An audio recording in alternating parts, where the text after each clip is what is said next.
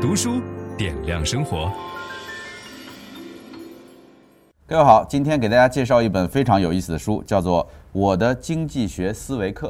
我想每一个人未必都学过经济学，但是您一定得具备一点经济学的思维，就是怎么样用经济学家的眼光来看待我们周围的这个世界和所发生的事儿。这时候你的判断力会更加的准确和睿智。我们为大家请到了这本书的作者，复旦大学经济学院的院长张军教授。您好，张老师。你好，范德。嗯，您这书特别好玩哈，就是从经济学的角度来看待世界上所有事儿的一个集合。读每一篇，你都会觉得跟一般人的这个想法不太一样哈。对对对，嗯，因为我觉得其实经济学之所以它能够存在啊，嗯，一代一代的经济学家推动这个学科的发展。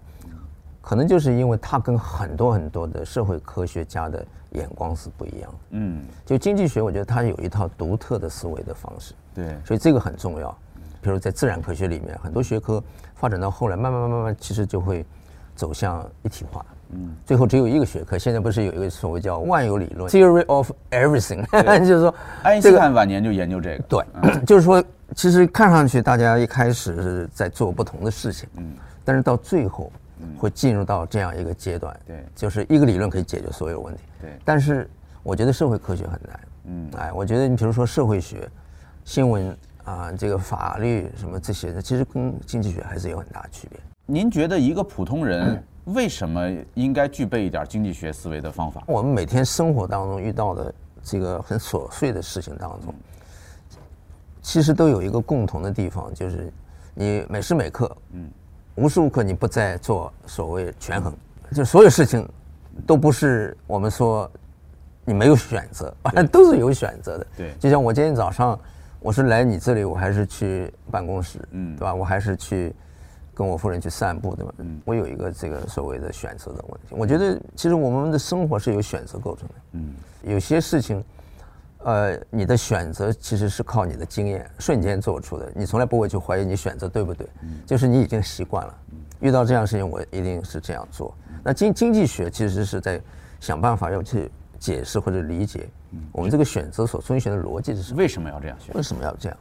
而且这个选择从我们最生活化的表象的这些东西，它可以延展到很深层次的问题。那经济学家日常生活会比普通人聪明一点吗？我倒不觉得。聪明一点，但是肯定做经济研究的，通常啊、呃，应该说这个可能他的这个逻辑思维上面训练的更多而已。咱们待会儿呢就可以来分析一些世界上的这种各种各样的事情哈。在这之前，我希望您能用一个比较简短的方法跟大家讲讲看，呃，一个人要具备经济学思维最基本的几个概念，就是最基本的经济学素养。嗯，您认为是哪几条？其实我们这样说啊，嗯。就是有一本最畅销的教科书，嗯，就是曼昆的《经济学原理》，对，哈佛大学的，对吧？就一直一代一代教学生。嗯，这个原理里面，他总结了经济学的十大基本原理。嗯，你知道放在第一条是什么？放在第一条就是，我们任何事情都面临一个 trade off，就是面临一个选择。对，好，为什么选择呢？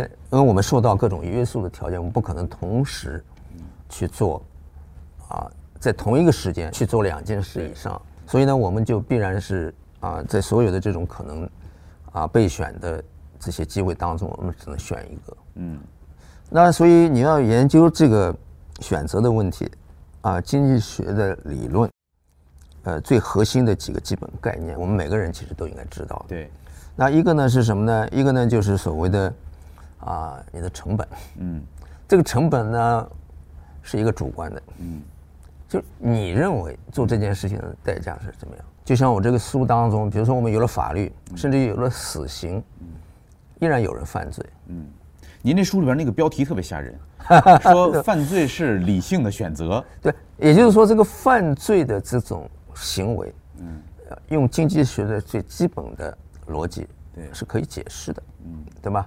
那么虽然这个题目有点吓人，但是实际上，我相信每一个这个 case，每一个案例，每一个这个发生的。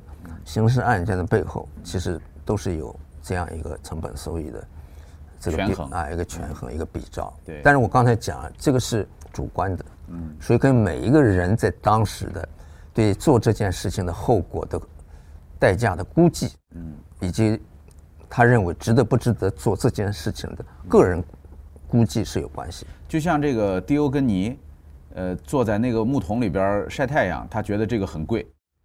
呃，一个普通的人可能不觉得晒太阳很重要，哎，对啊，但是他的认知认为晒太阳很贵。那就像我们在大城市生活的很多年轻人，每天很忙，嗯，对吧？你会觉得阳光很重要，因为你整天关在写字楼里面，对。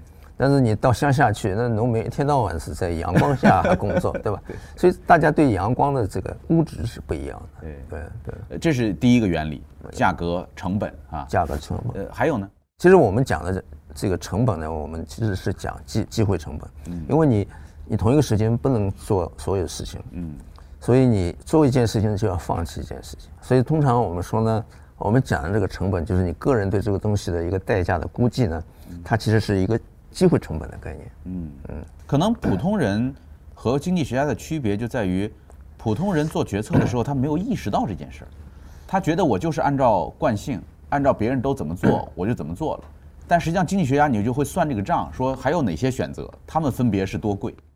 对，但是在生活当中，我相信每个人的决策，嗯，都是瞬间做出的。对，啊，你未必有那么理性，就是你未必有那么理性，但是也未必有那么不理性，因为。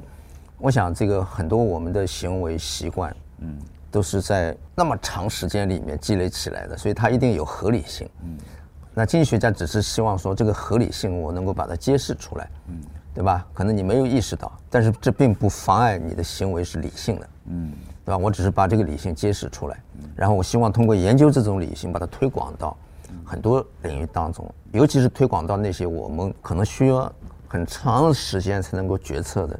这样一些所谓深层次问题，所以这个原理是一样的。我看您在开头的这个基本原理里边还提到了边际的概念。对，就是为什么边际成本或者边际收益这个边际的概念在经济学当中这么重要？这个是一个很很微妙的事情。嗯，我先给你说个例子啊。对，这个几年前呢，你知道美国有一个专栏作家叫这个啊李福金。嗯。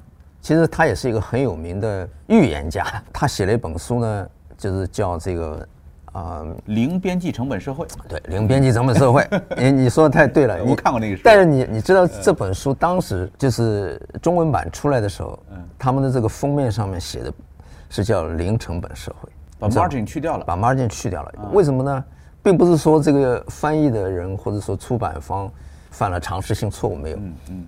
他们只是觉得说用了“编辑”两个字呢，读者会觉得比较灰色难懂，不明白是干嘛，不明白这这这是个什么书，嗯，可能会这个觉得呢挺怪的，就是不太会去想看这个书。但是你叫零成本是错的呀，你说对了，嗯，你这这很有意思的就是，因为那次呢，我知道他呢要到北京来参加他这个中文版的这个首发式，对，后来就约了跟他要进行一场对话，嗯，他住在那个酒店里面，可是那天我去了以后呢。他在房间里面，他不出来。那么出版社的人呢，就跟我解释说，说他今天特别不高兴。